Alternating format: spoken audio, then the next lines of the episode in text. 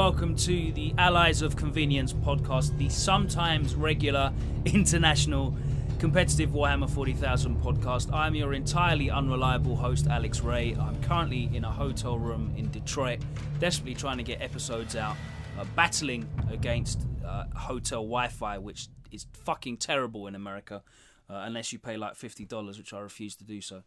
Um, but we have got episodes to drop. This first one uh, was recorded well over a month ago now, so sorry about that.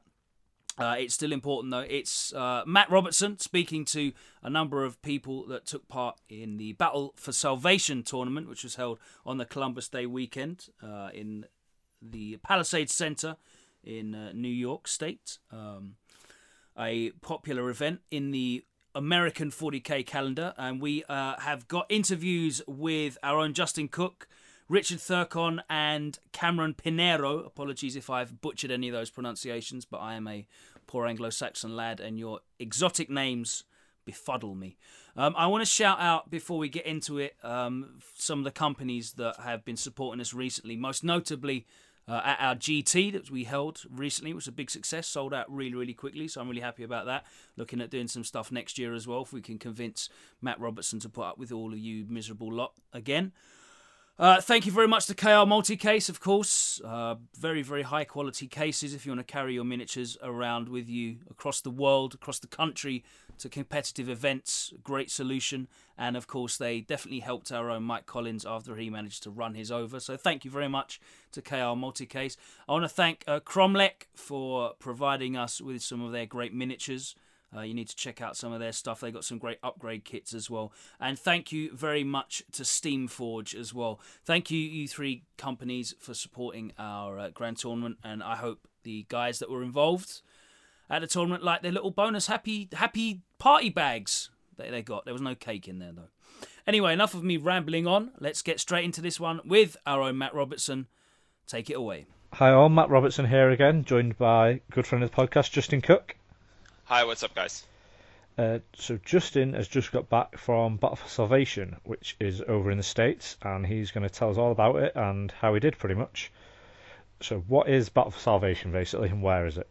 So, Battle for Salvation is right outside New York City. It's in um, one of the kind of suburb areas called Nyack, New York, and uh, it's it's put on by Ed Miller and Bobby Sinat every year around uh, on Columbus Day weekend and it's basically a 64 person, six round GT. Uh, it's Nova format with the uh, exception that this year they allowed one um, one Wraith Knight or one Imperial Knight. No other Super Heavies or Gargantuans were allowed, but it's essentially Nova format with the added single large model. So for those who don't know, Nova format is the primary mission and then all the tertiaries, which are not you pick. Am I right? Um, or has it changed yeah, a bit this year? Yeah, it's ten. So you, there, there's a pool of I want to say eight or ten secondaries, um, and there are things. So you don't have to always pick first blood because some armies just don't play first blood well.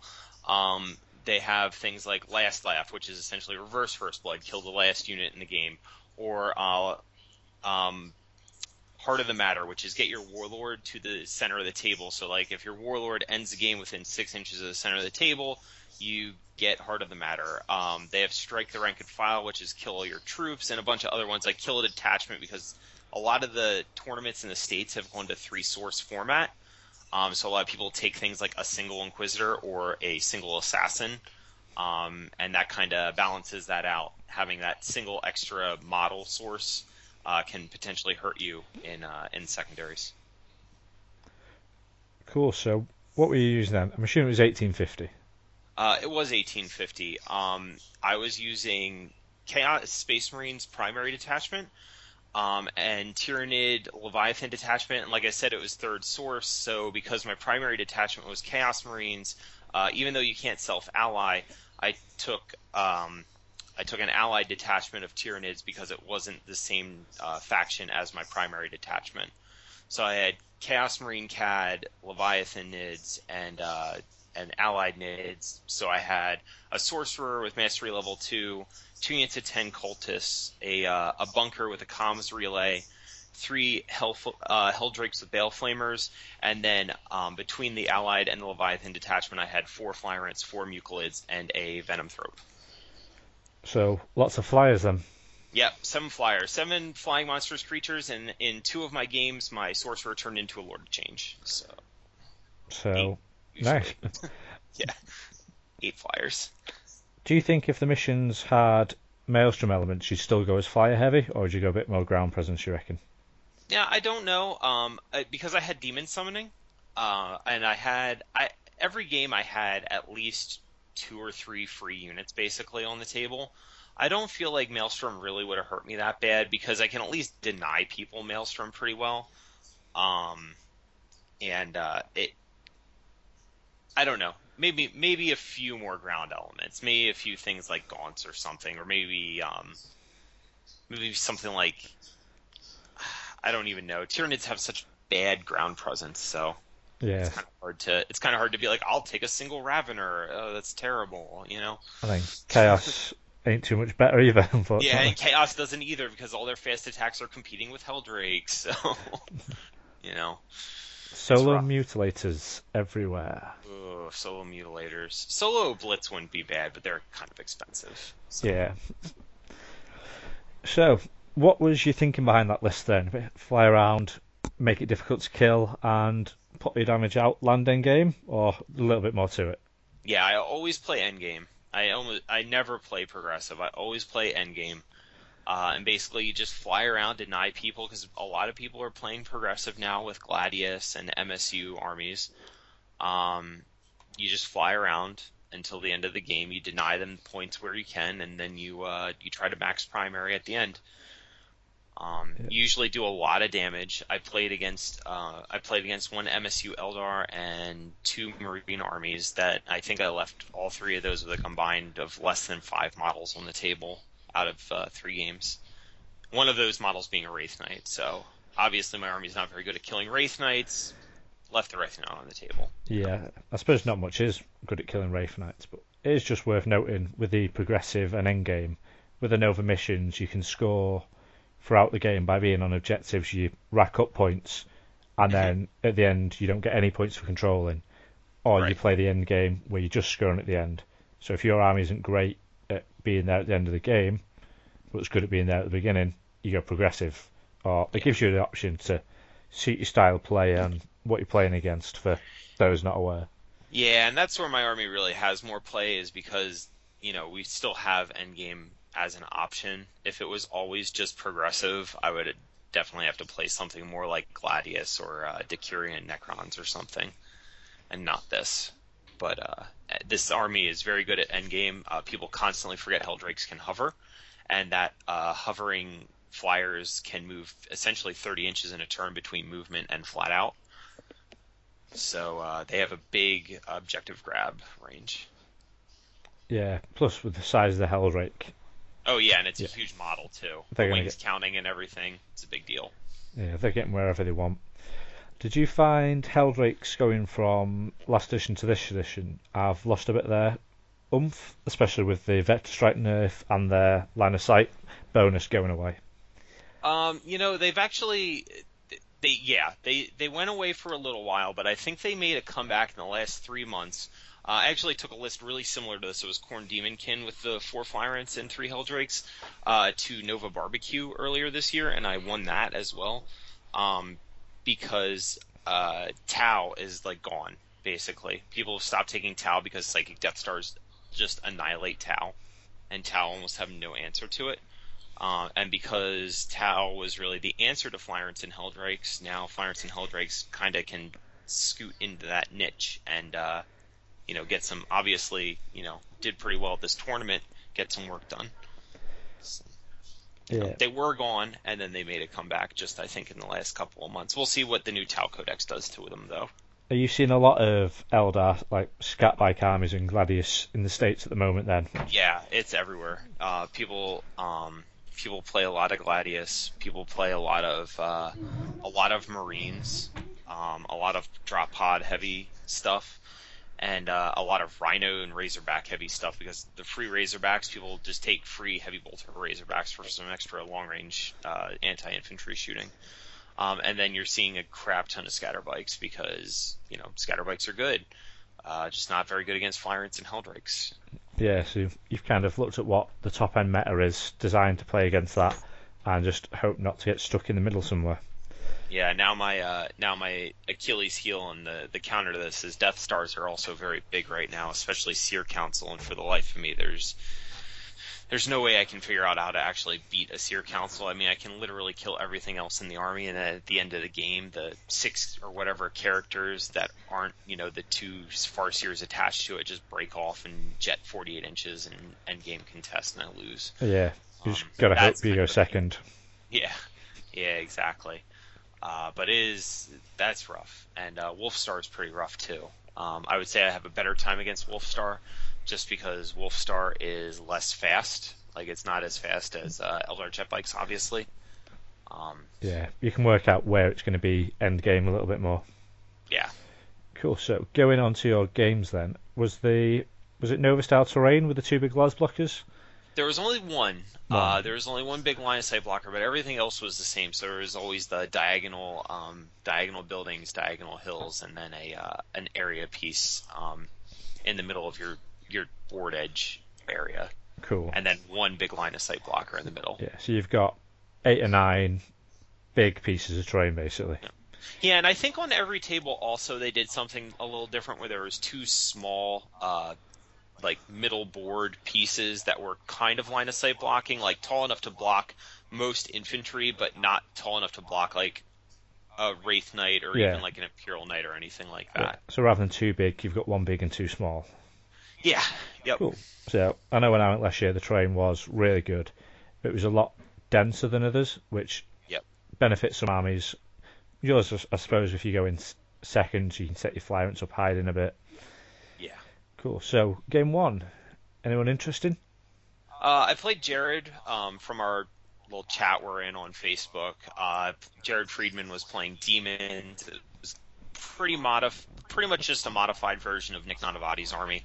Uh, he takes out a uh, a single Nurgle Herald and some drones, and he fits in a unit, a fairly sizable unit of uh, Screamer or not Screamer Seekers, Seekers of Slaanesh with a uh, Slaanesh Herald on a steed. Um, and it was uh, it was a tight game. I I was firmly in control of that game because he set up really aggressively and kind of misdeployed his characters, and then I seized on him. Um, and I I managed to take out his Slaanesh herald really early, but uh, then he turned four. He rolled an eleven on warp storm, killed a flyrant. Uh, and uh, from there, I lost the game because I couldn't kill a one wound unbuffed Nurgle uh, plague drone with a flyrant in close combat. So uh, that hurt. It was, a, it was a rough end to that game because I felt like I was in the cockpit the entire game, and uh, it just slipped slipped from the, the fingers, you know. So he was witnessed at the end. Yeah, he he was witnessed, and I was deemed mediocre. It was sad. So what was the score in that game then? Uh, it was uh, 13 to 10. Um, it was close. So, so the reason I win that game is uh, if if I kill the Nurgle, um, if I kill the Plague Drone, I deny him uh, Last Laugh, which was one of those secondaries I mentioned earl- earlier, because that was the very last unit I could kill during that game, um, and the very last unit that would have died. And then I also would have consolidated because I was half an inch out of sitting on an objective to contest it, and we both took endgame. So because of that, uh, it went from a 10 to 9 for me to a 10 to 13 for him. So close, just a loss out in the end there. Very close. Very, very close. Yeah, I just barely lost, and I still got good points. I, I mean, part of this, uh, part of what I won was, you know, I I won the award for most battle points. So even the that game that I lost, I still got 10 points, which is good. Yeah. So uh, was that a win loss event? Was it? So that put you out of the running to win it, but you, Put me out of the the running to win uh, uh, tournament champion. yeah, So at that point, basically, I think there was one person that was five and one or two and one from the first day that made it to the top bracket. So I was just out of making the top bracket at that point. ah, so you're still in with, with a slim chance, but I had a very slim chance, but I wasn't even really concerned about that point. I just wanted to get second bracket, you know, wreck my next two opponents, and then make second bracket and play from there. Yeah, cool. So, Yeah. was your second game any easier?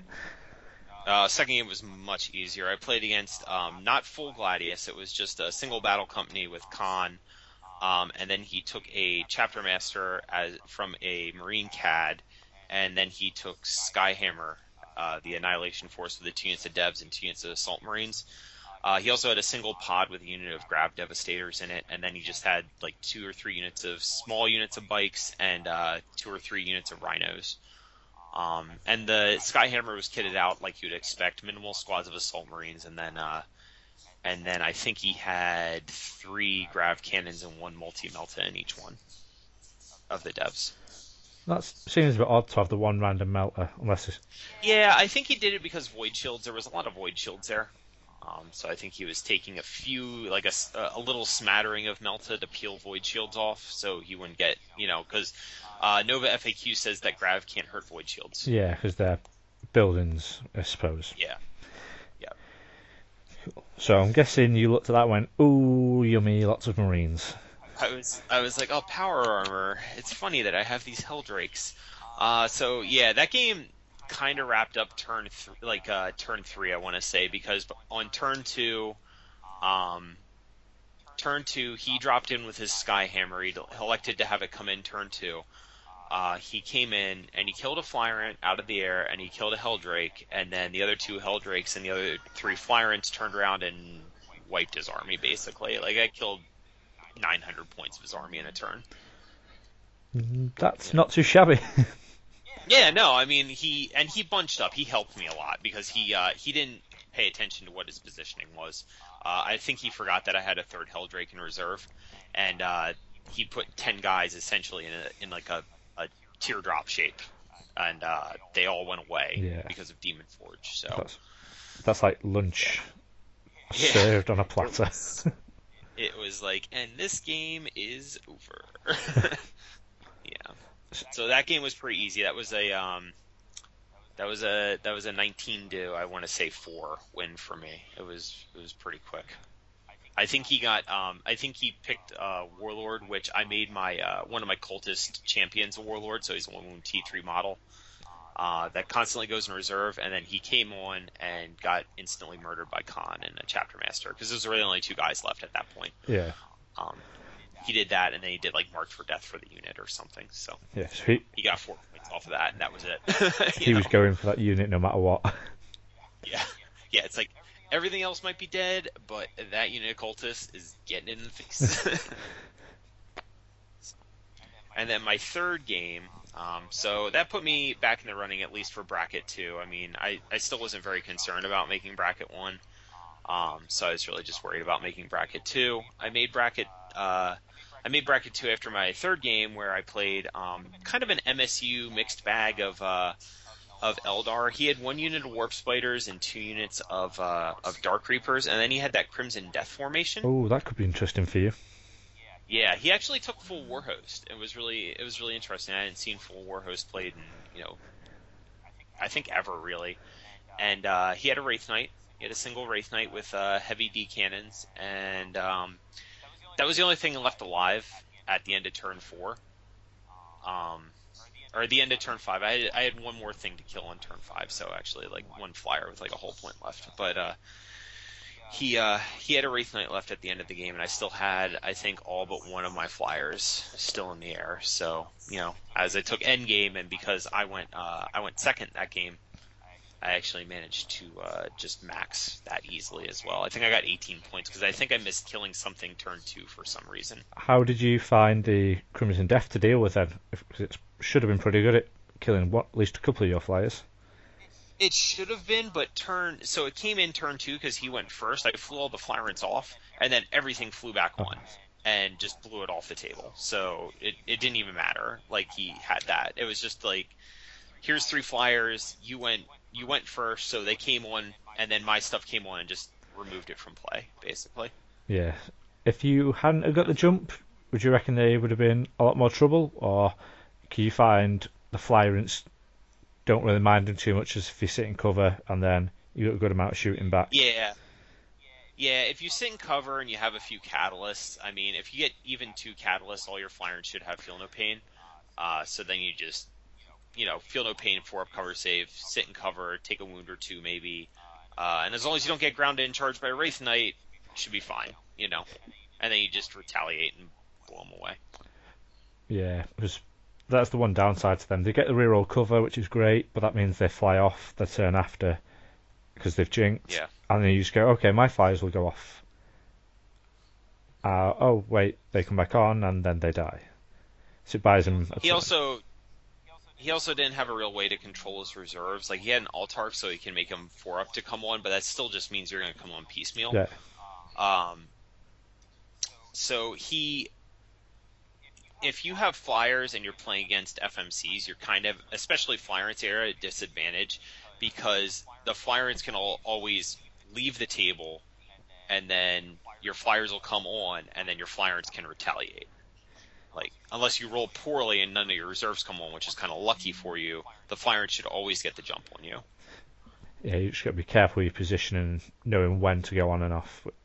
Makes it quite Yep. interesting sometimes like that. Because if they don't get the rolls, then it's a bit fiddly.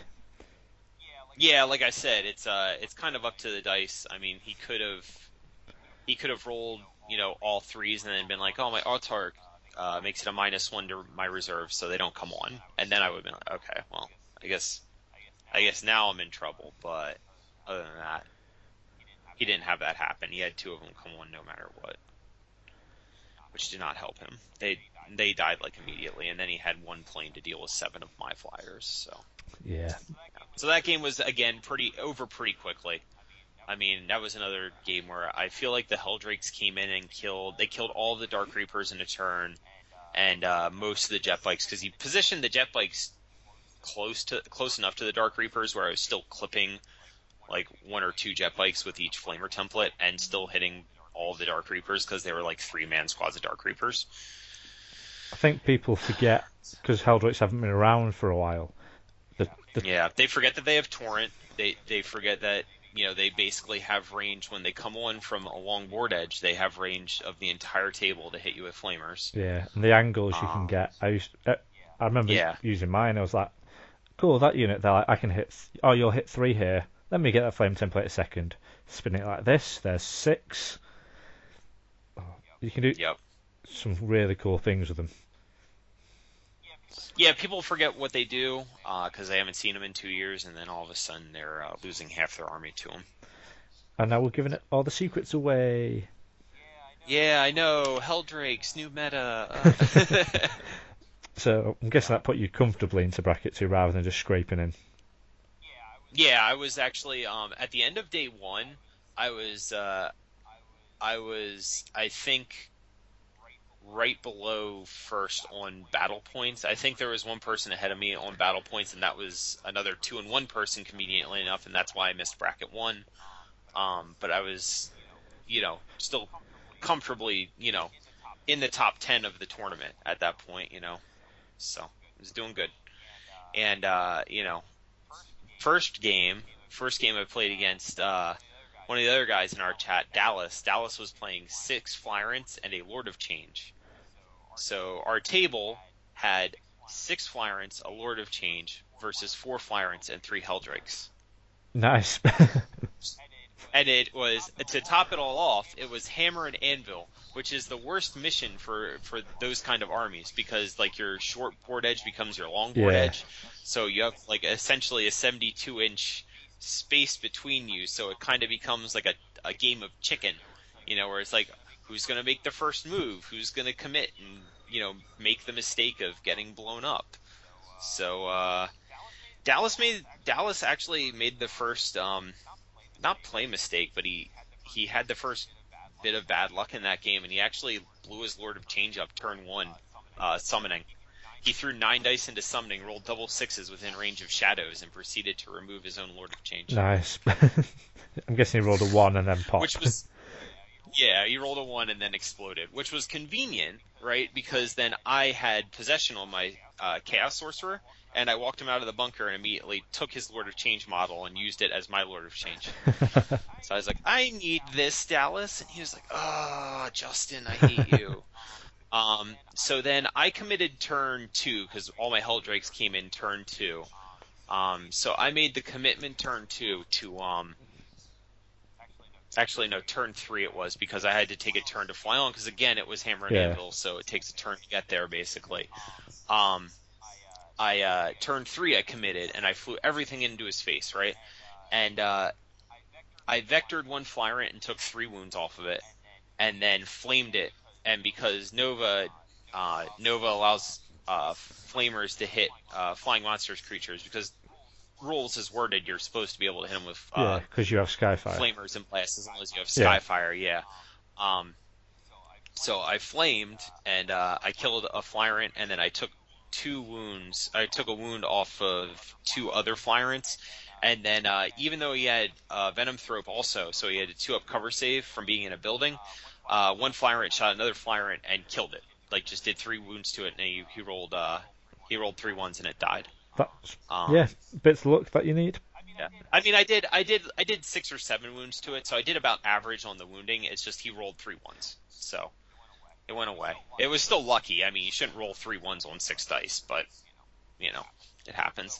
So once that happened, and I still had, um, I think I still had two Heldrakes at that point and four Flyrants, and he only had four Flyrants left. I also had a Lord of Change, so I have four Flyrants, a Lord of Change, and two Heldrakes versus four Flyrants.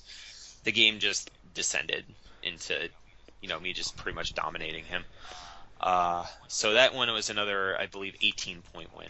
Uh, I didn't kill anything turn two because it took me a turn to get there, and I didn't kill anything, and neither did he.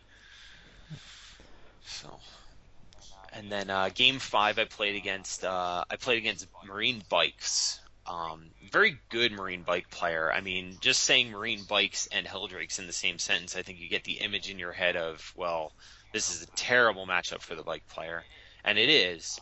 Uh, and I still maxed on him, um, but he definitely made the game a lot closer than it would have been if I was playing against a uh, a novice player. Uh, he he made a lot of really good plays. He killed. Um, I think he still only managed to kill two of my flyers because he had two storm talons, and I think he uh, he got a flying on the ground and charged it with Khan, just Khan, and I missed my smash attack, and then Khan chopped the flyer's head off. Yeah, happens. Eh, Flyrants are really bad in close combat. It's like a, a takeaway lesson. Uh, everybody pretty much knows that, but uh, y you know, you just sometimes you need it reaffirmed in your head. You're like, you know, these things are supposed to be the the might of this, uh, you know, this race's like close combat prowess, and they are awful when it comes to even fighting like mediocre combat characters. That's why you give them guns and fly around. That's why you give them guns and fly around. Um, so that was another big win for me. Uh, so that put me in the bracket finals. Uh, so game six, I played against Eric Hoger. Eric Hoger is playing uh, Necrons with Aspect Host. Um, so he's playing uh, like Decurion with three uh, Canoptek Harvests, and then uh, some Aspect uh, Warp Spiders. Uh, I think we call it Arachnophobia over here. It was the affectionate netless name that we came up Yeah, for it. that's been. Spiders, spiders everywhere. You Yeah, know? I think it's been called that here for some of the ETC that's like the Americans and the Swedish had, which were just like 50 warp spiders or something. Yeah. Yeah, and I uh again I seized the initiative on him and that was kind of a at the beginning of the game it really helped because I took out he deployed like he was going to go first and uh he took progressive uh primary and I took endgame. So it kind of hurt me in the long run, but I figured if I could cripple him early, um I would be I would actually be in a good position. So stealing initiative kind of helped me because I killed two spiders, and killing two spiders means that two of his harvests are not going to have uh, essentially four up feel no pain the entire game. So it makes them fairly easy to kill, uh, which ended up working. I ended up killing all of those two harvests, and then I uh, I just made a mistake turn two. I landed my Flyrants because I kind of got like a little cocky, like, hey, I can deny you some progressive points, which there's no way I was going to do it. I totally misunderstood like ha- what I was doing, and and it was a complete mess up on my part, and I deserved to to take the damage I did. And uh, then in retaliation, he essentially killed two Flyrants because uh, the Warp Spiders, two of the Instant Warp Spiders came on, killed a Flyrant, and then he charged a unit of Wraiths into another Flyrant and essentially killed it because between that and the next unit of Wraiths that hit it, he managed to kill it over like four turns of combat. Um, and then I just didn't, I didn't kill enough and that's I think that's part of the course. I think probably a lot of people have said that with Necrons. I'm definitely not the first or last person to say that. So uh, yeah, yeah, is what it is. I still got ten points that game. I still maxed secondary and tertiary. I still killed something every single turn of the game, and I still uh, and I still managed to um, you know get all of my secondary points. It's just I couldn't get any primaries again. So how many points did that leave you on overall then? So that left me with I think I had uh, I think I ended up with 94, which put me in a three-way tie for top battle points uh, between myself, uh, Sasha, Sasha Edelkraut, uh, and Kurt Klaus. And Sasha was in bracket one, and he had a beautifully painted Space Marine Gladius army. And uh, I think he, you know, he must have been playing that army incredibly well. I think Nick's played him before and, and commented on how good of a player yeah. he is. Uh, so he was obviously doing well in the tournament. Uh, he ended up winning Renman, so that put him out of the running for Battle Master. So then me and Kurt were tied, and it was a two-way tie. So it comes down to total victory points killed out of your six games, and uh, I had I had a lot because conveniently my army kills a lot of stuff. Um, yeah. And uh, I I just I killed something like seven or eight thousand points out of the six games, like six 1850 games. I think the total is like there's something like 11,000 points that you could get total, and I got eight. So uh, it means that even the games I lost, I killed the majority of my opponent's army. So. Yeah. What was Kurt running them? If he got a load of extra points as well. Uh, Kurt was running Council with uh, Wraith Knight. Uh, so he probably had an invisible Wraith Knight most of the time with an invisible Council and just kind of went around doing whatever he wanted. Do you remember what many of the other tier one lists were then? If you were just missing out on two and you were playing all that kind of stuff. So a lot of the a lot of the um a lot of the top table armies, like the top uh, the top 16 in the tournament, were council with a wraith knight. Um, that's something that I've kind of I've said that a lot. Um, that I think that's pretty much like one of the best armies in the game. The the army that won the tournament was uh, was that um, Zach Polakowski. He's, you know, he beat Alex Fennell in the finals. Zach's like a 16 year old kid. You met him last year. Yeah. He's kind of a bit of a goofball, but he's a good you know, player. He still knows what he's doing. You know, he's still a competent player, of course, and uh, he just, you know, he's running five Farseers, uh, Baharroth, and a Wraith Knight, and just managed to take everybody apart with it. Yeah, you can't really complain of a list like that, can you? No. No, no. I think I think that you know if you get the powers, and you should, because you have 15 rolls to get invisibility and fortune and all that. You're you're rarely ever going to miss them. I think Kurt missed them two games in a row, and I, we were all making fun of Kurt for his terrible psychic power rolling. Um, like he missed invisibility two games in a row in the uh, in day two, and uh, you know, but that's like an outlier. Like you should almost always get at least one invisibility, and you should almost always get at least one fortune. So you kind of saying that, oh well, there's the random number generation that you might not get the powers you need. No, you should. It's not even, not even realistic. You know. So yeah, Eldar with a Wraith Knight, in my opinion, is one of the strongest armies in the game. I think it's even stronger if played right. I think it's even stronger than Thunderstar. I know Thunderstar has won a lot of big tournaments in the United States. I'm assuming that it's done very well uh, abroad as well. Uh, but I think Seer Council is probably the best army in the game right now. Yeah, it's just so reliable when you've got all the Farseers and all the dice casting on twos or threes with rerolls and. Yep. Yeah. Any of the yeah, psychic I mean, they cast. They have the easiest. They have the easiest time casting. They have the easiest time ignoring perils because of Ghost Helm. So even if they're casting on like Sanctic, and they're trying to cast um, like Gate, a lot of the times you see a lot of Eldar players just gating their council around the table and casting uh, Sanctuary and Fortune to give themselves a three up rerollable yeah. Invuln save. They just don't care. They just do not even care about. Uh, I rolled doubles. Uh, I rolled a four. I'll just ignore it with a with one of my 25 psychic dice and go from there. You know, Lots and lots of nonsense. lots and lots of nonsense. I'm interested to see how it works in ITC. I think I'm going to give it a shot in in ITC format because, you know, I've talked to um, I, I've posted a lot of things on my Frontlines page like, hey, you know, I think this is kind of crazy. When they uh, like day one banned the Tau Titan, I was like, you know, Invisible Wraith Knight is literally twice as durable as the Tau Titan, and you're not doing anything to stop that. And they were like, well, you know, that's you might not get those powers, but realistically, you should always get those powers. And I want to see how it works in ITC because they are right in that it's not dominating their tournament circuit. So I'm interested if that's just people aren't playing it right or the better players are playing different things. You know, because that sometimes that happens too. You know, the better players win no matter what usually.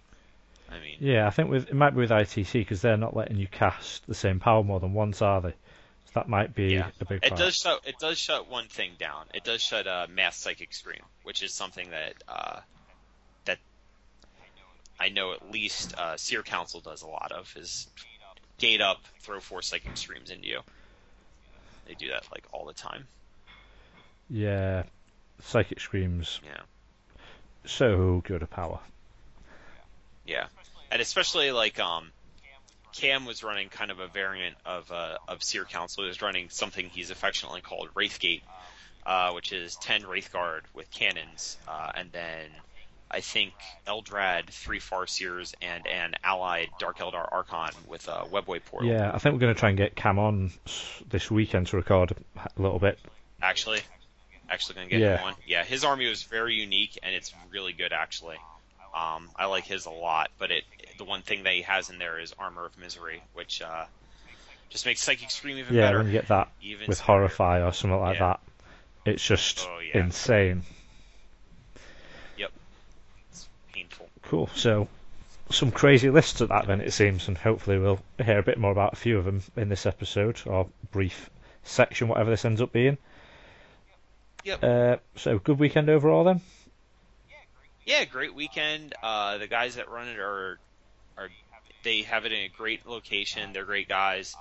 Uh, they had great terrain. Um, everything ran pretty much on time. We were a little late getting out on Sunday, but you know, it, al- it tournaments always run like 15 minutes late. You know, it's just if you're not 15 minutes late, you know, something like the stars aligned. Like you, you know, you had a perfect two days. Yeah.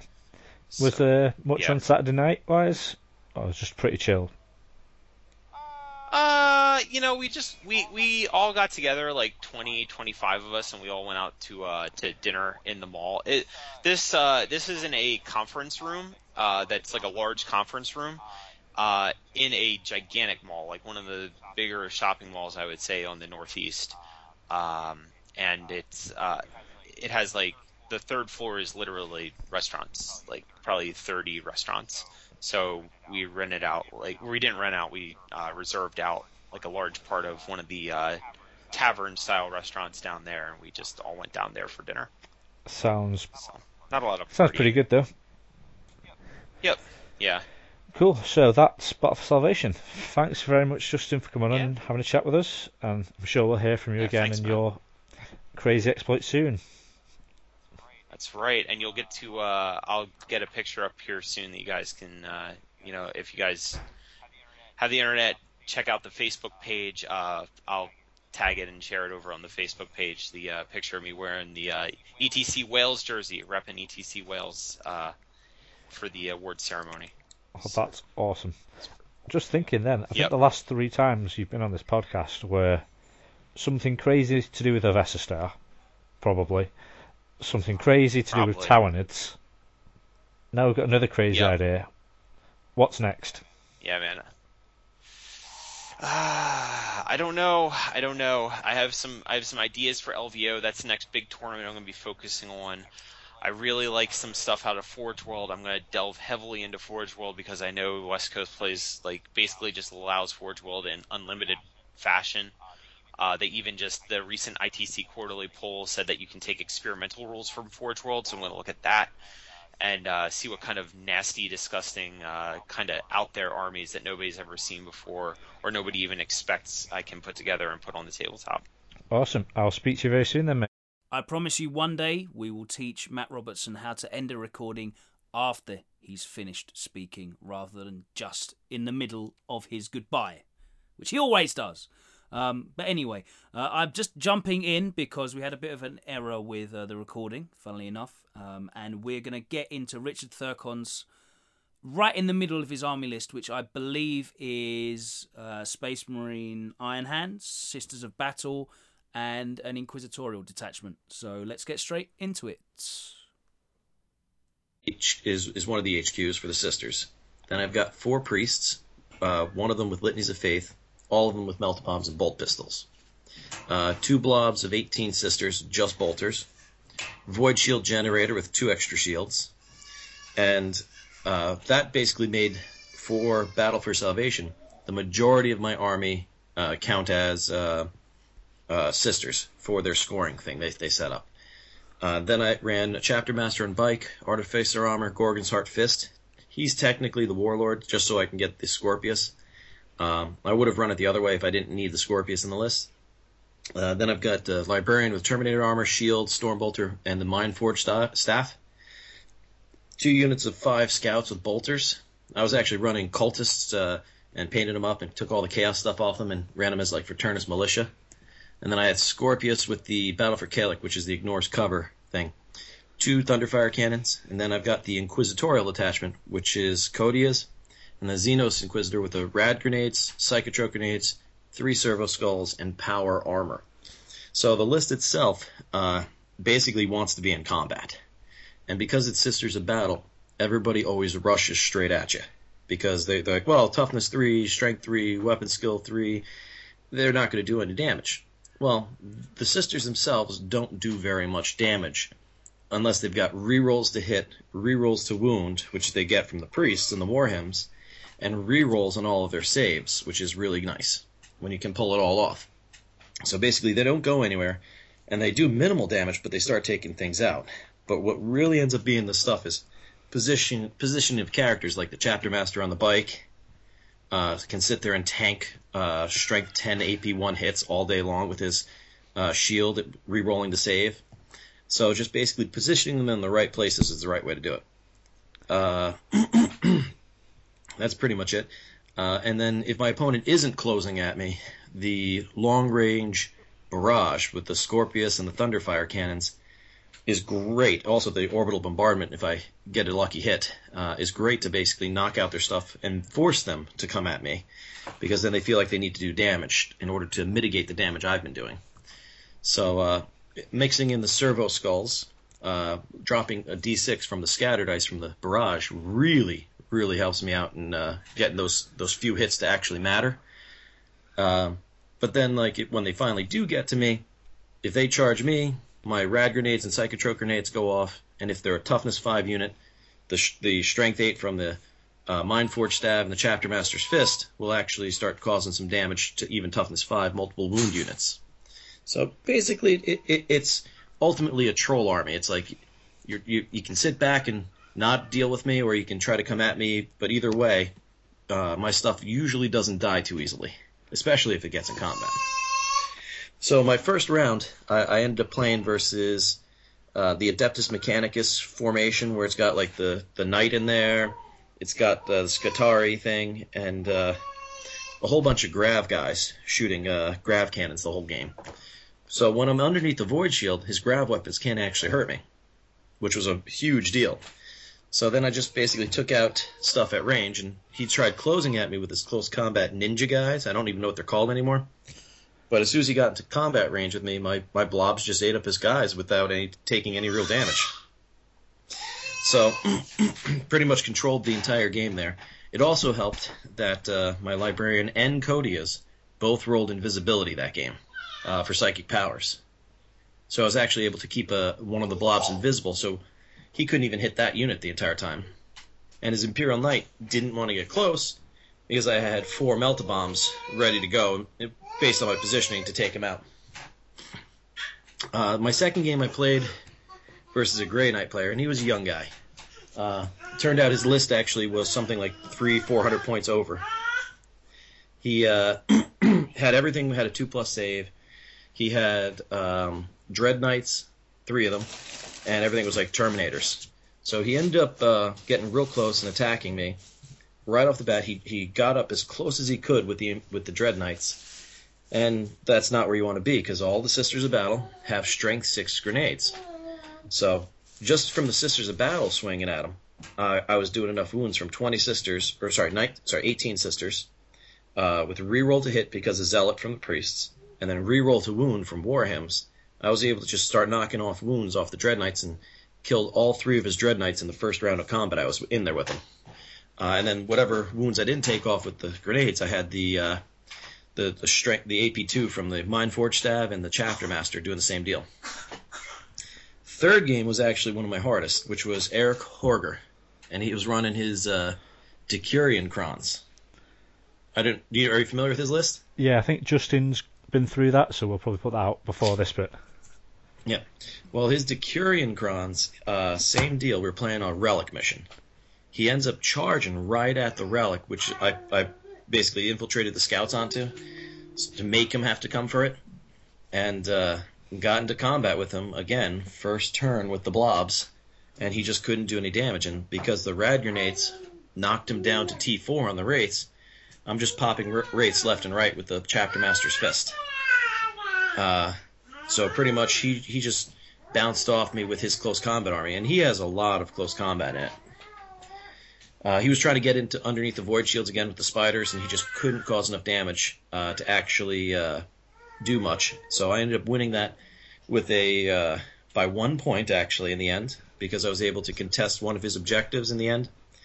But really, it, it just came down to the fact that he couldn't hurt me in combat, and that's what he went for right away, which is pretty much what almost every player does. They they they see the list, they see there's not a lot of models on the table, they see that there's nothing really big and scary, they, or so they think, and they, they roll right at it. So it gets quite underestimated a bit then. No, oh, a lot of people underestimate it. Um, especially, and then my next round, I played against Alex Fennell, who actually I kind of underestimated it too. Got the charge off on me, and he nearly lost his entire unit of wraiths uh, in his list. I made a mistake. Uh, I positioned poorly. I thought um, a priest was not in, in base to base, and it ended up making base to base. But that priest, if I didn't make it to base to base, um, is the only reason he was able to tank everything on his his Nemesis with uh, Orikan in his unit. He was able to pretty much re-roll two up armor saves the entire game, or 40 of them is what he ended up tanking from that. But had he not actually been in the wrong position, which again was my mistake, uh, I would have wiped out his entire unit except for Nemesis, in which case Nemesis then would have died to the Power Fists and uh, uh, Mind Forge Staff in close combat. Yeah, just but, being able to s- split the wounds around to ignore him was that. Exactly. He was able to he was able to split them the right way at that point to do that. And again, you know, mistakes happen when you're when you're exhausted. so, but that's that. My next round, I played uh, uh, James Watkins.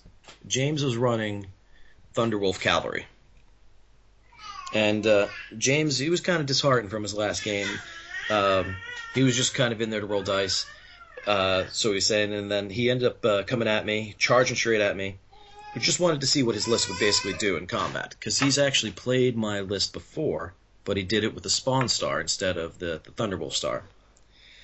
Well, before the game had started, I rolled my psychic powers, and I rolled Sanctuary on my Librarian. So with with Sanctuary and the Librarian, his invul save went to a two plus invulnerable save. The Chapter Masters went to a two plus invulnerable save, and all of the sisters went to five plus invulnerable saves. So when he crashed into combat, all of my sisters were re-rolling their invulnerable saves, and the Chapter Master was able to tank. We counted them up, 81 Strength 9 AP 2 or AP 1 hits from the Thunder from the Iron Priests, which he was getting a little frustrated with. So nothing died, pretty much. Nothing died from that. Well, the first round he, he killed uh, nine sisters because he got to choose how he charged in. He was able to position right. Um, and then he hit and run out. And then the barrage in my list did their work, and it was able to take out his apothecary and other key units he needed to basically uh, hit and run in and out and uh, do his, his his dirty work. So the barrage is key in that matchup, just taking out key models. Uh, having the ability to choose what you kill is huge.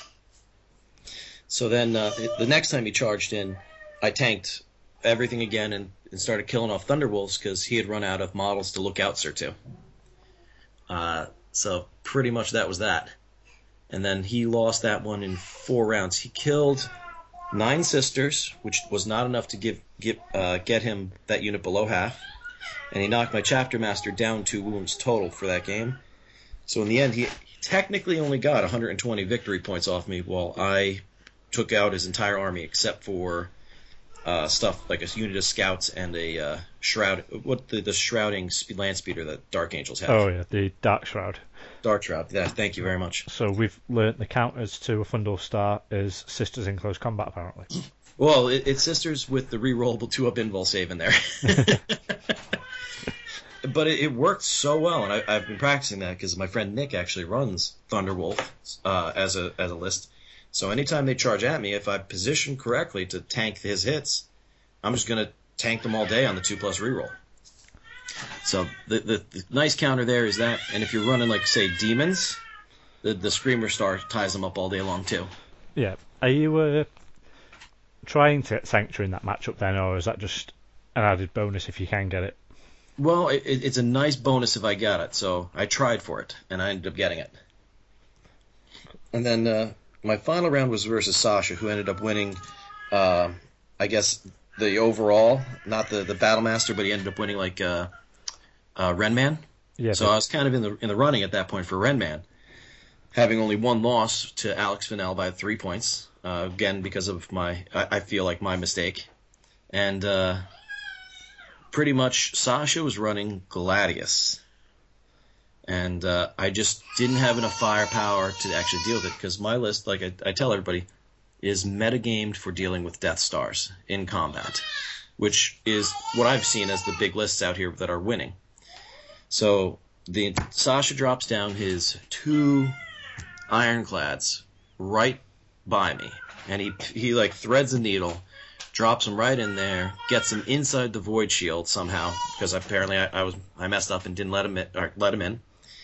And he uses his heavy flamers because each one of them had two heavy flamers to knock out almost an entire scout squad that was sitting in the back, uh, trying to block him out. Well, I got one scout left and two wounds to tank, but since I'm running Iron Hands, I get a six plus invul- a six plus uh, feel no pain versus the heavy flamers, and I rolled boxcars. so he was just like, "What just happened?" Uh, he lost first blood to that because then my blobs were able to charge his his two ironclads and drop pods and kill all of them. But then he had 31 more units still on the board after that that I just I couldn't take them all out, and uh, he was able to build up the primary uh, on me. So Gladius is a nice counter to my list, which was a, a nice surprise because I actually rather play against lists like Gladius's than the uh, the Death Star lists I've been dealing with. Yeah. So did you find with you just having the five key hitting units, you just there's not enough there to deal with MSU. But when it's, yeah, it's really not. It really isn't enough to deal with the MSU, uh, especially in the Nova missions where they, he took uh, turn by turn and built up stuff with all his objective secured stuff. So, so you finding this to be the optimum sisters build at the moment. You know, we used to see exorcists and rhinos everywhere. Now it's gone to a couple of big blobs. You reckon? Well, I actually like the two blobs, but only really for the Nova style missions. So it was very optimal for me, uh, and it matches my playstyle because I've been playing this list for about two years. So I've gotten pretty good at positioning things to uh, counterattack in the in the combats in the right way. Um, and it, it, takes a lot of practice with it because I lost a lot of games before I started winning them. But I knew that the mathematics were there, the potential for tanking an entire army's worth of combat um, was clearly there. Exorcists, I actually didn't take them because of the terrain. Um, the line of sight problem is huge at, at, with the Nova terrain um, because you can't actually draw a line of sight 48 inches out. So the big benefit of the Exorcist is you can use your armor 13 to tank in the front, and you can shoot at the 48 inches and not worry about them getting your side arcs. Well, with the Nova terrain, you can't actually shoot anywhere on the table 48 inches away. I think it's come out came out to like 24 to 36 was the maximum range I could get with uh, just straight up line of sight, which makes it very easy for my opponents to get in there. And uh, the Exorcist ended up not doing so much, uh, especially when you got things out there like invisible Death Stars and um, all that jazz. So Exorcist would have been good versus Sasha, but versus the the majority of the field I played, it just they did not have the potential to swing at things or shoot at things the right way. Do you think in an, an event without the Nova style and as heavy Loz block, you'd take them still, or do you prefer the Thunderfires and the Relic Whirlwind? Thunderfires and the Relic Whirlwind are really, really good. So, but uh, if you wanted to build a Rhino based list, the Exorcists still have a place. So, like, I was messing around with uh, another list I want to try, and it's got the Rhinos again in there, and it's got five Exorcists because I'm running two CADs of Sisters. But uh, I, I, I, just haven't played with that one enough to actually see how it works in the ITC format. But uh, I, I think they still have a place, but in the blob list, I think you're better off with the barrage and taking out the key units that you need to win the combats. So that's more or less. So like you, I selected my heavy choices to match what my list needed to win do you think then, mentioning the ITC very quickly, uh, if there was something that had Maelstrom involved, that your list would have to adapt to that, or do you think it could work as is? That's actually where I'm at right now. Uh, I don't know. Uh, so I have not played ITC because uh, I'm only on the east coast of the U.S. and I'm actually looking outside right now and it's snowing. so I don't do too much traveling during the ITC season, I call it. Um, but I would be willing to actually try it out and uh, see what I can do. But the I, I, am looking to try the Sisters with the Exorcists and the Rhinos again, simply because Maelstrom's back in ITC. And I do not think the list I ha- currently have with the two Sister Blobs is strong in a, in a format with uh, with um, Maelstrom. That said, I, I would have loved to have seen uh, the American team take uh, my list. And I was talking to Andrew Gonyo and Nick Nanavati about it because there were a lot of close combat lists I saw from the ETC stuff, but uh, if they had actually gotten in there, I think this this list actually had potential to tank even the strongest close combat list I saw there. So like Nick Nanavati's demons, uh, he charged in with his stuff and this had the tools, and I beat him on, on a tournament July 27th. So it's on Torrent of Fire with, with basically this list a couple different changes, but pretty much the same idea. Just the, the blobs with objectives secured, tanking on objectives. It, it I don't know. It, it just seemed to work versus comp, close combat stuff. And that was against Nick's Drone Star and Screamer Star, was it? Yep. So the barrage was able to take out his uh, his grimoire, so his screamer stars uh, just couldn't even tank themselves at that point because barrage was key in that that matchup. A couple failed uh, lookout sirs, and there goes the uh, the guy carrying it, the Herald. Do you think if people knew Sisters and knew the little tricks that you had with the list, that would impact it a bit, or do you think even knowing it, there's not much you can do about it?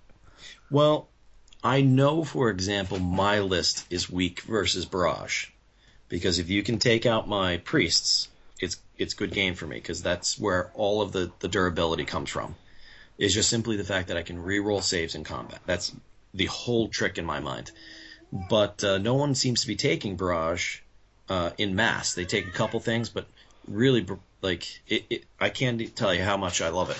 Uh, the ability to snipe out models is huge in this edition, in my mind.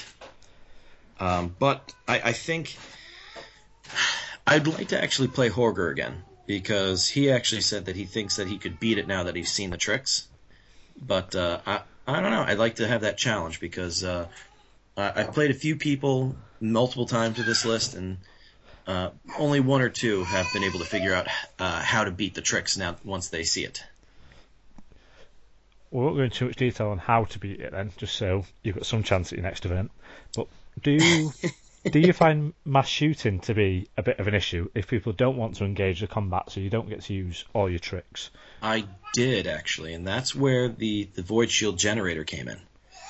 So in the last two months, I've because like grav weapons were huge. They were a major problem for me because everything in my list has either a two plus save or a three plus save, and uh, they were ripping my stuff apart. But as soon as I put the void shield in, if they didn't have anything but grav weapons, they couldn't even touch me. Uh, so mass shooting was a huge problem.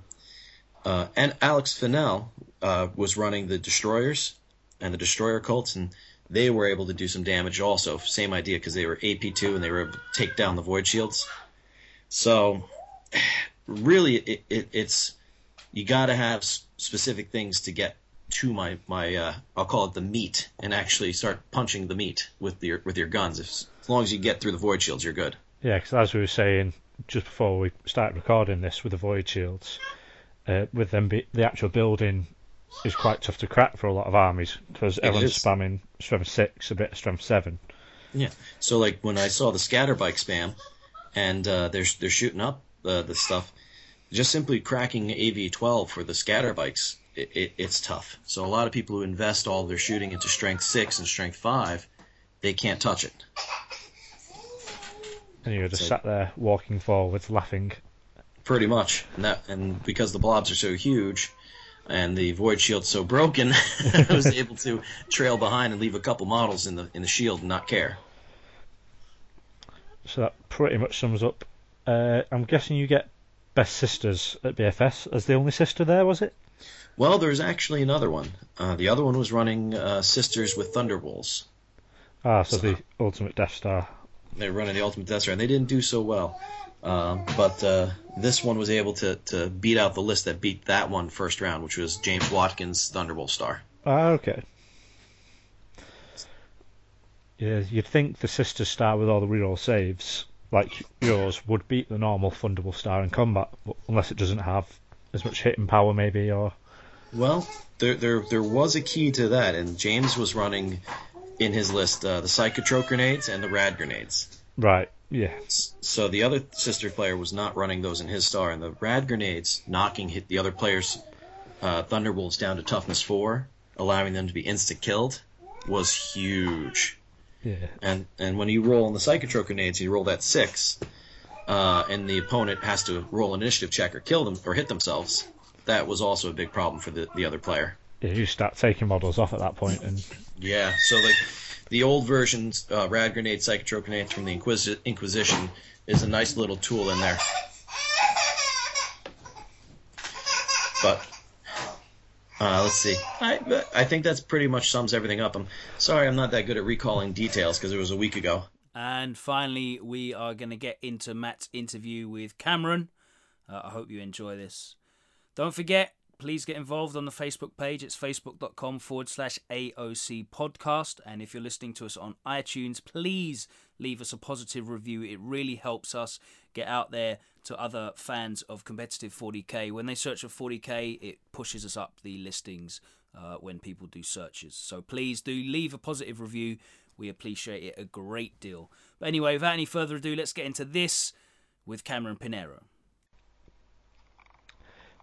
Hi all, Matt here, joined for part three of the BFS and random list coverage. I'm joined here by Hey, how doing? Cameron Pinheiro.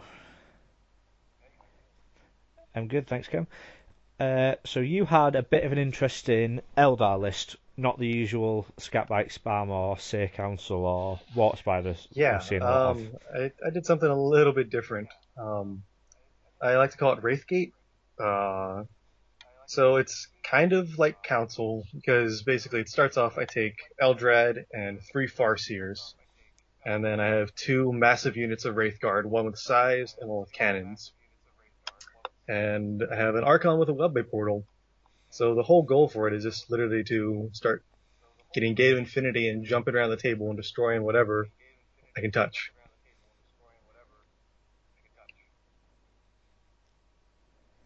One big shooty Death Yeah, Star rather than um, combat. It is incredibly potent because it just kills anything. And uh, the fact that we use Nova FAQ, I don't know if you're entirely familiar with it, but I still get to cast multiple shrieks or cleansing flames or whatever powers I really get out of the unit. So it's killy both in psychic and in Yeah. shooting, which is I feel one of the advantages over Seer Council too.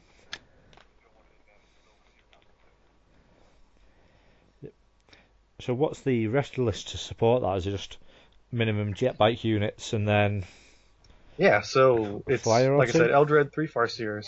Uh, it's one big unit of nine Wraith Guard, um, a unit of five Scythe Guard, uh, four units of jet bikes, which just have catapults actually, um, a Hemlock, and then two five man spiders with Exarchs, and then the Archon five warriors and a Raider for the five man scythes to ride in as well.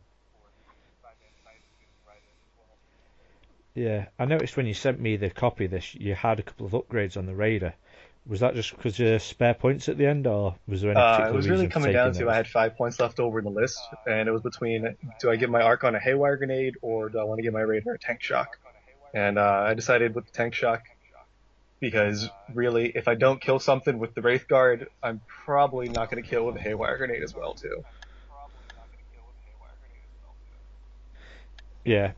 So, so I suppose that tank shock's pretty tasty for being able to just do a sneaky tank shock, group something up, and then blast them with your in theory, guard. it was going to be amazing. Yet I never actually got to use it because the Raider either deep struck in the entire time and then died, or just died turn one anyway. So I'm glad it was only five points and not like a 15 point upgrade. Yeah, it would have been a bit wasted in the end. Did you find the scythes doing better than the D cannons, or just as well? Like, what made you go for the big unit D cannons rather than the so starting unit the cannons, uh, when I when I use Gate of Infinity, I don't scatter. However, since I'm not using the uh, Wraith Host or I don't have Baharroth, I don't have Battle Focus. So I have to stay clumped up. Uh, because of that, the cannons being 12 inch range and being able to shoot over each other, I went with them as the main Death Star. Um, there were some cases where I did jump all my characters over into the five man unit instead, in which case I was able to ring like three Wraith Guard the characters and then put the last two on the side so that all five could flame. But um, I went with it was also points too. I mean, it was 288 for the nine man when 210 for the five man with scythes. So it's kind of limiting on what I could actually do with them. Yeah, you get more shots for your buck. Do you find that because you've got quite a lot of psychic dice, then you don't mind invisible Death Stars or things like that? Because you can hopefully stop it and then splat whatever you've got with the amount of D weapons Yeah, you've I mean, got in the um, army. I have 13 dice to start. Um, if I start all the characters on the board, uh, 15 when the Hemlock comes in. Usually I'll get invisibility along with it, which is always a lovely power to have. But um, in my case, I feel that my support can take out their support. I can just play kite around, and then with enough dice, I can get one turn where, oh, you failed invisibility. Here's nine cannons, or here are five scythes, and your unit's dead, and now I win, kind of deal. Ah, so you don't really try and engage them until their buffs are gone. and you use that one turn to jump over and Yeah. Hopefully do it all fact in one that go. Flamers don't even have to roll to hit. It, it really adds up, especially when it's like, oh, you failed invisibility. Hope you can run away from me.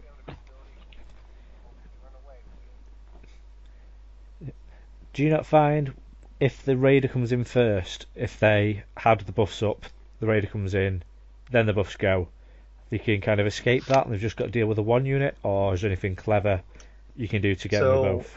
In some of my test games, actually, um, I noticed I played against um, Zach, who actually won the event. Um, he play, was playing a council with a couple bikes and a Wraith Knight.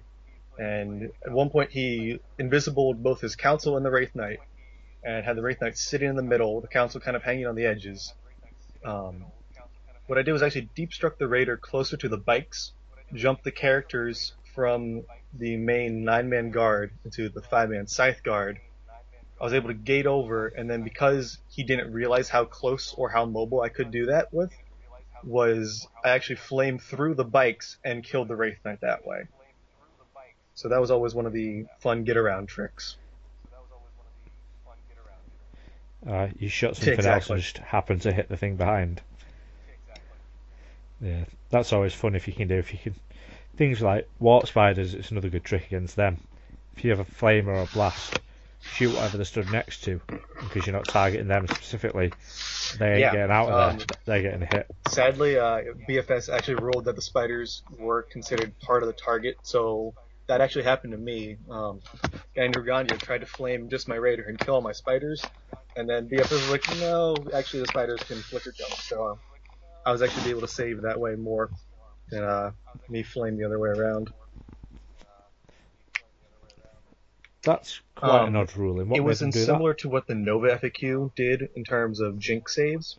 So Nova ruled that if you shoot a blast or template at one vehicle and it is intentionally clipping a second vehicle, if the other vehicle could jink, it was allowed to jink.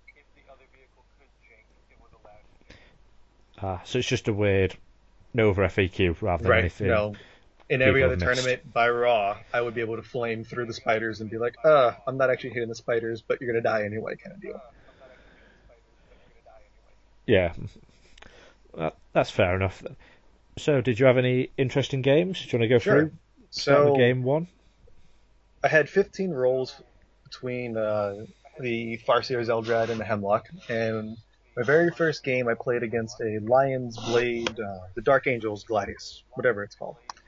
Um, first game, the player was he was nice. He was more of a he described himself as more as a painter than a um, competitive player. But I went in the game and I got neither invisibility or gate, and all I had was a bunch of shrieks and maybe one cleansing flame um, going against an entirely mobile ob- objective secured unit and six objectives. Um, it came down to a 13-13 tie, and I ended up beating him on kill points overall.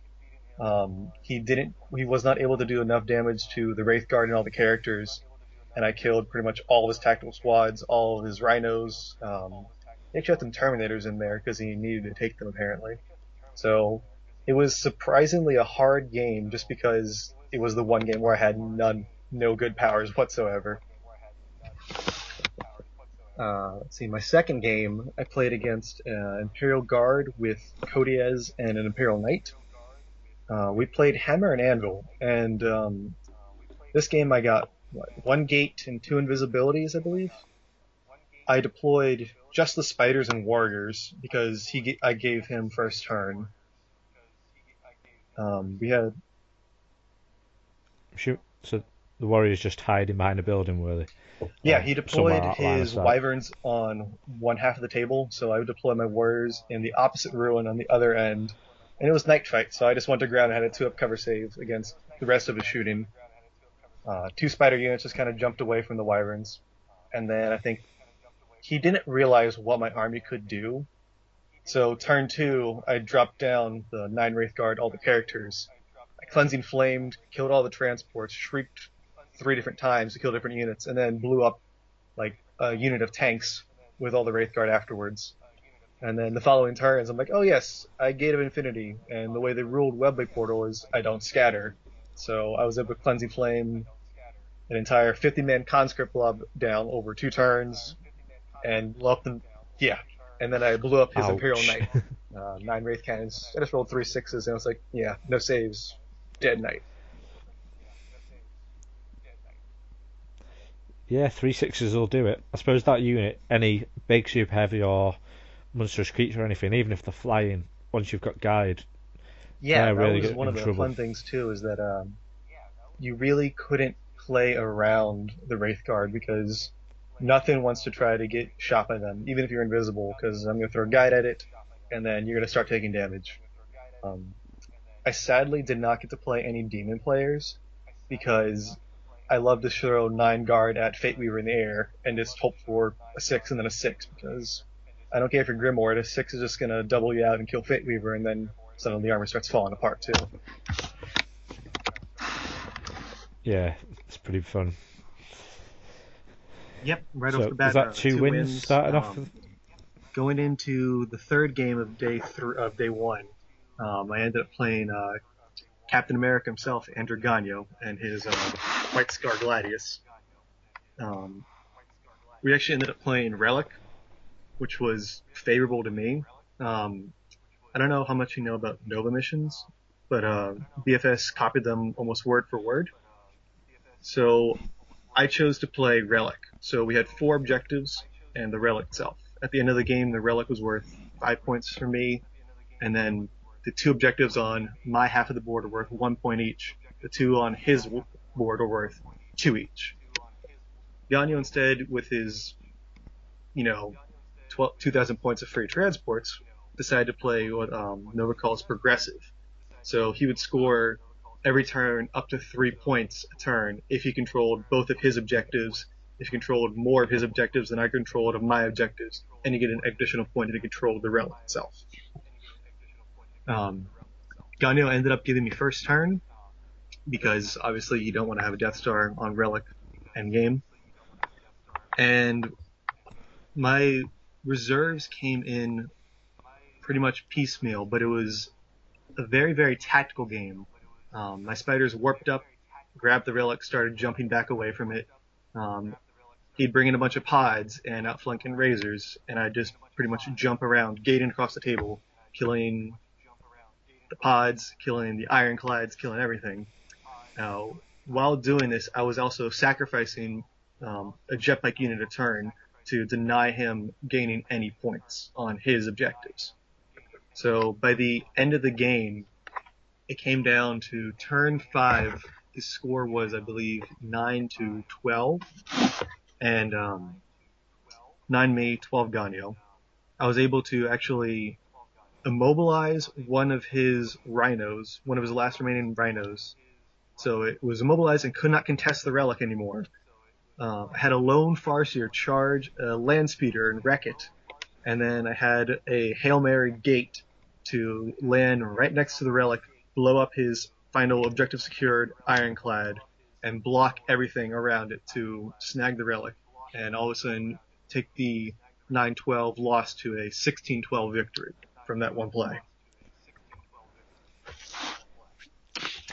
yeah. Magical Christmas Land, I think that's what it's called. It was. You just get everything you need. Perfect just. play. And I remember it was a uh, turn five. I was like, "Hey, Gonyo, do you want to call it?" And guy's like, "Cameron, I think you're losing right now." And I was like, "Oh, wait, that rhino's still alive. That speeder's still alive, and they're both objective secured. So I need to kill them and this ironclad." So it was a uh, it was a very fun, it was a very tactical game. Um, I also got all my powers that game, so it was it was thoroughly enjoyable to say the least. Do you find the majority of the time you get in your powers then? You know, with 13 rolls, uh, between three Farseers and Eldrad, I pretty much get my powers every game. I will have at least one gate and at least one invisibility, aside from the one fluke game one. Um, thankfully for the rest of the tournament, I got gate and invisibility in my other games, so it made things a little less stressful. Yeah, absolutely. the main two. and then of course well, guide and prescience occasionally, but Primaris powers are so nice that it doesn't anything. Yeah. Cool. So that was yeah, three so wins three going wins well going into day two, then. Um, I made top bracket. Um, game four, I actually played against uh, my fellow teammate Zach Polakowski. Uh, he was playing, like I said, his Seer Council Wraith Knight, um, four units of scatter bikes, or five units of scatter bikes, and a, a bunker with a void shield on it. Um, he took the bunker just in case he needed to reserve his council from anything, and that way he couldn't get table turn one. Well, that was his rationale behind it.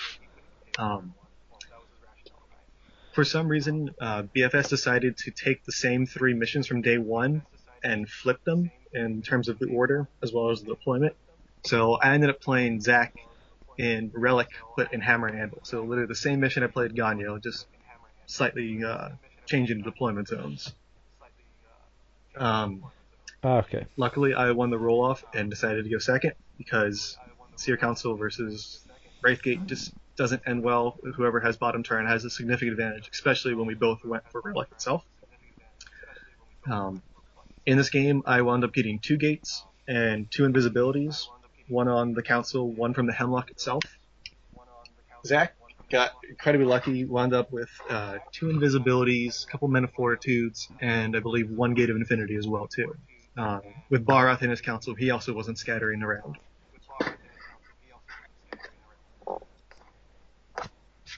So that's when it gets a bit interesting then. Exactly. Who can get the jump on Um, who? So turn one probably was one of the more pivotal turns of the game, surprisingly. Um, I decided to Zach deployed on the line his Wraith Knight and his Council, and left all of his bikes in reserve. I deployed two Spider units as well as all the Wraith, uh, just the nine man Wraith Guard, and all the characters. Now it wasn't night fighting, but I deployed all the Wraith Guard in Fort Ruins, and between his Wraith Knight and then the council getting over and shooting my Wraith Guard, I ended up losing seven Wraith Guard turn one. Ouch. That It was that's a pretty big swing in Um, that game there. Zach was just he had his Wraith Knight was weird because he gave him two cannons and two scatter lasers, and the two scatter lasers wound up killing three Wraith Guard by themselves. But you know, average. Uh, yeah. yeah, it's 50-50. Yeah. Happens or it doesn't. So my turn one, I just gated the hell out of dodge pretty much on the other end of the table, invisibled myself, and waited and kind of clenched my butt to hopefully my reserves come in. Um, so turn two, Zach wound up having uh, reroll reserves, and all four of his jetpack squads decided to stay out without even having to reroll them. He just rolled ones and twos like a maniac. Uh, so the Just bad dice right turn up just at the Um, right time. it was hammered anvil too, and I had rolled infiltrate. So I had infiltrated my three, three of my four jetpacks to actually outflank him and just hit him on the sides when his came in. Well, at least that was the plan until none of them decided to come in. Um, so my spiders, both spider squads lived, and then through invisibility, Zach shot his Wraith Knight. He shot one scatter laser and two cannons, and managed to kill the last two Wraith Guard in my unit. Was that with guide or Um, anything? he had guide, pure and? I again was in fort cover. And um, unlike um, I don't know what y'all do over in Europe and all, but um, Nova has a rule that you cannot roll sixes within further than 12 inches away. So his Wraith Knight, even though he rolled a six, he's not insta killing Oh, you- things. I still get my cover save and whatnot. Yeah, that's just a slight Correct. nerf to the D special rule So- over there, isn't it? One scatter laser and two cannons through invisibility killed two Wraith Guard. Um, this was probably one of the most. It didn't seem like it mattered that much until endgame, because the way Nova scoring works, you have a primary goal. In this case, was the relic. You have your secondary pool, which you choose. Uh, you can choose like First Blood, Warlord, Linebreaker, but then they have a bunch of different other things. Like kill points is one of them. Um, kill all of your enemy's troops, uh, marking a certain unit for death. And then the last goal is uh, the tertiary goal, which is called the Butcher's Bill, where from turns two to five, if you kill a unit, you wind up getting one extra point. So you get up to four points total. Turn two, Zach was unable to kill either spider unit. And then just because he was bursted through the invisibility and killed the last two Wraith Guard, he actually wound up getting one extra point. Exactly. And then because the turn, both his Wraith Knight and the Council were invisible the entire game, um, when my sides came in turn two, even though I jumped all the characters into the new Wraith Guard unit, I could not flame anything. Um, it was also a little bit of a hindrance to me that I played Zach about two weeks before BFS with my list against his list. So when I earlier, when I flamed his jet bikes and killed his knight, he made sure this time that everything had an eight inch bubble away from either the council or the wraith knight at all times. Ah, so he's learning from. yeah, unfortunately for me. Unfortunately for you. Um, throughout the game, it was very much a cat and mouse game. I ended up killing two of his jet bikes. Um, it came down to turn five. His Wraith Knight stayed on the relic literally the entire game, just kind of hanging on there and being invisible. Turn four, or sorry, yep. Turn five, his Farseer blew his head off, rolling into perils on invisibility and so only the knight was invisible. The council was free to go whatever.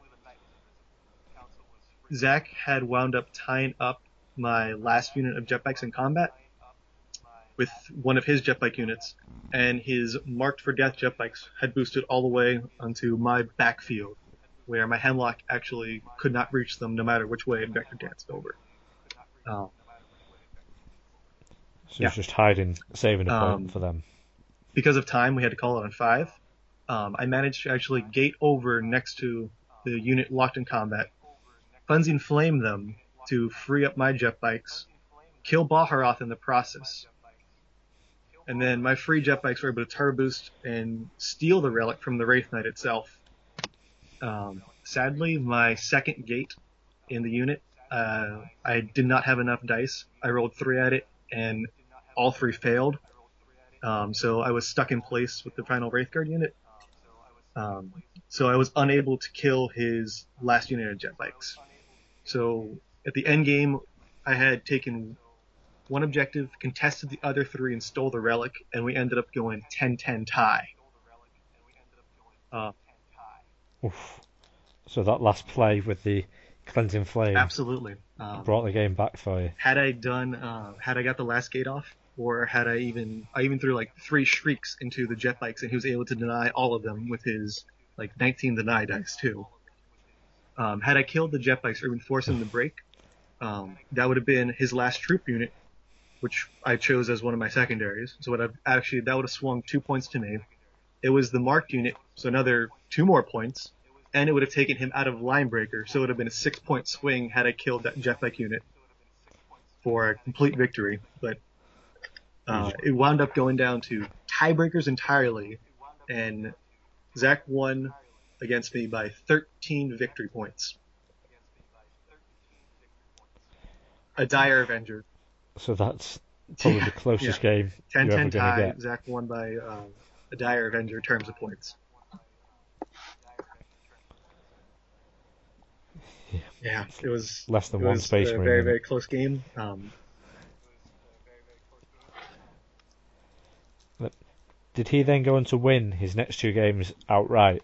Because I know yes, you mentioned his next he two won the event games he faced list. a the other Seer Council player in the top eight, Matt Schuckman, and then he, uh, he beat him, and then he went on to beat Alex Fennell playing uh, Necrons, where Zach had a Seer Council that wound up with Vortex, Invisibility, Fortune, and Forewarning, and a Wraith Knight. So you can imagine how that last game went.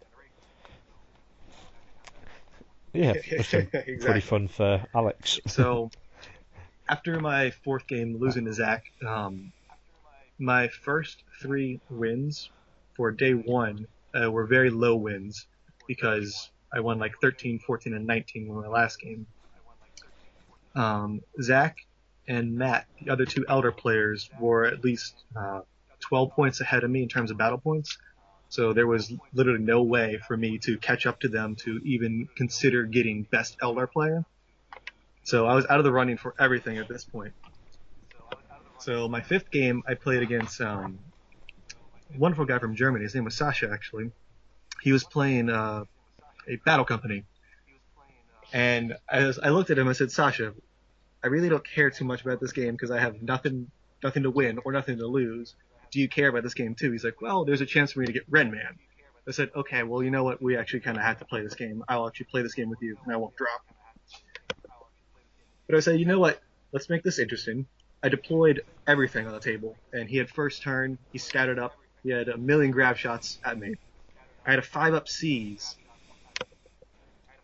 and I failed a seize. Oh, you, you got my hopes up then. Just that pause.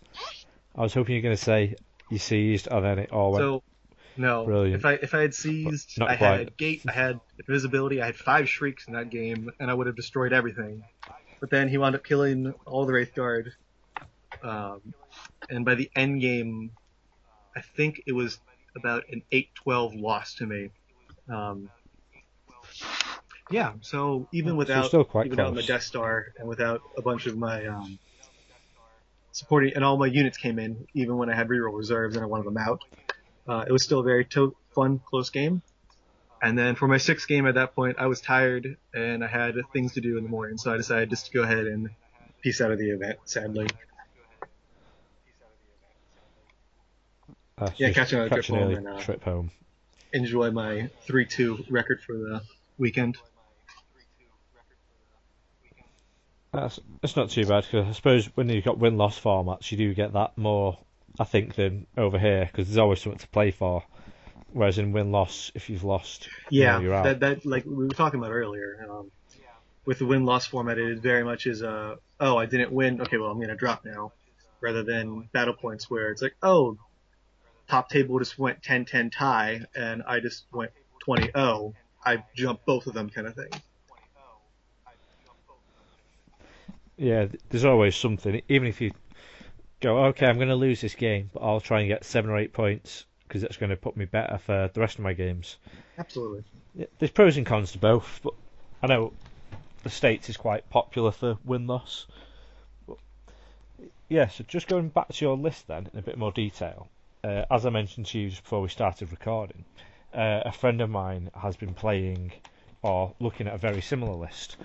So I actually gave him a copy of your list, and straight away we both looked at it and went, right, what will we tweak to go this? Because there's a couple of ideas in there that he likes. Like he liked the idea of the Scythe unit and the Raider, which he hadn't thought of Yeah. initially. Uh, the Scythe unit definitely was my MVP of the entire tournament. Um, it surprised a lot of people. Um, everyone on the internet always says, "Oh, Scythe Guard and the Raider are so horrible. You see them everywhere." And I was literally the only one that ever I've ever seen even consider running them. Yeah, I think what we looked at straight up was how can we get a bunker with a comms relay in there, just have that reserve manipulation because we played a practice game, and I think he used just your list straight up, just to get a bit of game with it and then see Right. right, what will we what do we want to do? Is it what we think? And his big unit didn't come on till turn four, which he was going second. I had a load of destroyers and some hive tyrants because I'd just thrown something together. And it's like, okay, right, I can't really set up against that because I'm going to get shot to crap. Reserved them just to get the drop to come in after me as well Right. because my destroyers were deep striking. And then turned up on turn four, so that, right, definitely want comms relay, some reserve manipulation. Yeah. Um, I was lucky in that in the games that it mattered, they came in on turn two or turn three. But uh, definitely, if I could squeeze a comms in, that would be something I would like to do. Yeah, I think he looked at dropping the big scythe, uh, the big Wraithguard unit to eight man, and then he also dropped the Hemlock, I think it was, for another unit of Warp Spiders, Yeah, that'll do it. which freed up the points to add the bunker in there. What do you think of that swap? Do you think the Hemlock you could live without for the spiders and the bunker, or do you think the Hemlock? Well, but before I even that. answer that question, I guess I got to ask you: Do you, uh, I know in America we play that the Hemlock Blast, since it's a flyer, it can hit fly monstrous creatures. Do you play with that in Europe too? Yes. Yeah, we play it can hit Right. the flying monstrous creatures, just not Um, flying vehicles. You also play with unlimited flicker jumps on the spiders, right? Okay. Um, that that might Yes. seal the deal for me. Um, I like the hemlock a lot because I do, I'm able to blast creatures with it. Um, it also gives me two more valuable dice. So instead of walking around with 13 dice, I have 15. Um, there were a few games where I used all 15 dice, and it was nice to have that extra two just come on later in the game with the hemlock. Um, it also adds some more D shots, but I feel that the comms bunker is probably something that you really, really want, especially if I know you don't rule the webway will scatter, will doesn't scatter when you gate, correct? Yeah, because it we're all if you're coming on from reserves, you do, but, but gate doesn't count as going back into reserves. Just uses the Right. deep strike In that case, again. yes, I think the comms, the comms bunker and the spider for the hemlock is probably the better switch overall. Well, the next point I was going to make, which is you half mentioned then, was with the scatter and the webway. If you were they were ruling they did scatter from gate, so after you drop in from reserves. Anything after that, you go on to scatter. Would you consider trying to get Baharroth in there instead of a Farseer? Or do you think you'd lose too much needing the dice and all the powers? I would actually, I really, really would take Baharroth over a Farseer at that point. Um, I, it would, I know losing three dice is, is a big drop, but being able to precision deep strike, uh, scythe guard really wherever I want to go on the table is well worth it for taking Baharroth instead of, uh, Webway. Yeah, because Baharroth's an extra. Uh? Baharroth is 80 points? 170, and a regular Farseer is 115. Yeah, so you'd have to probably lose the spider unit we've just added to free up the Well, points. no, at that point, I would actually, um, I would, Or do you do it as a CAD and then yeah, ally? let's do me two cads. Um, I drop a cads? Farseer to, for the Baharroth, and then I just change the Archon over to a Lamian instead. Can Alarmin take a webway still? Or would you literally just play for gate? I literally just Hope play you for don't gate have and to hope I reserve don't have the to unit. reserve the unit. Yeah. Yeah, that Um, should free up your points. If gonna, if you did keep the Archon, would you consider putting the Armor of Misery on? Because you could kind of trade that for a Wraithguard, similar points. Just have your minus two Oh, leadership for all your shrieks and um, things yeah, like that. I, I guess I didn't mention it. Farseers. Yes, my Archon already has Armor of Misery on him, though. Yeah, so yeah, so in BFS, Ah, I was okay. gating very close to many things and being like, take, here's a Shriek at minus two leadership. Yeah, yeah, it was nice. That's pretty it- good. It also worked really well if I didn't completely kill a unit. Some I trapped a couple units between the six inch Archon Misery and twelve inch Hemlock to be here take a leadership check at minus four.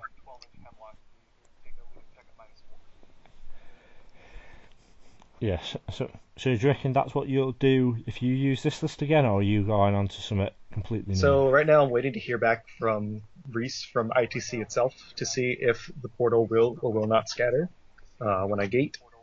If it doesn't, I think I'm gonna try to continue this list. Um, moving forward, however, I'm very very excited with the news of the new Eldar Corsairs, as well as the new Forge World Wraith Knight, and I am looking forward to maybe incorporating them into the list somehow or other. Yeah, I've seen some of the base rumours of them, and they do look very tasty. I'm sure we'll touch on them at some point, even though them being Forge World, they're probably worth a mention. But that's great. Thanks very much for coming on then, Cam, Absolutely. and hopefully we'll speak to you again soon.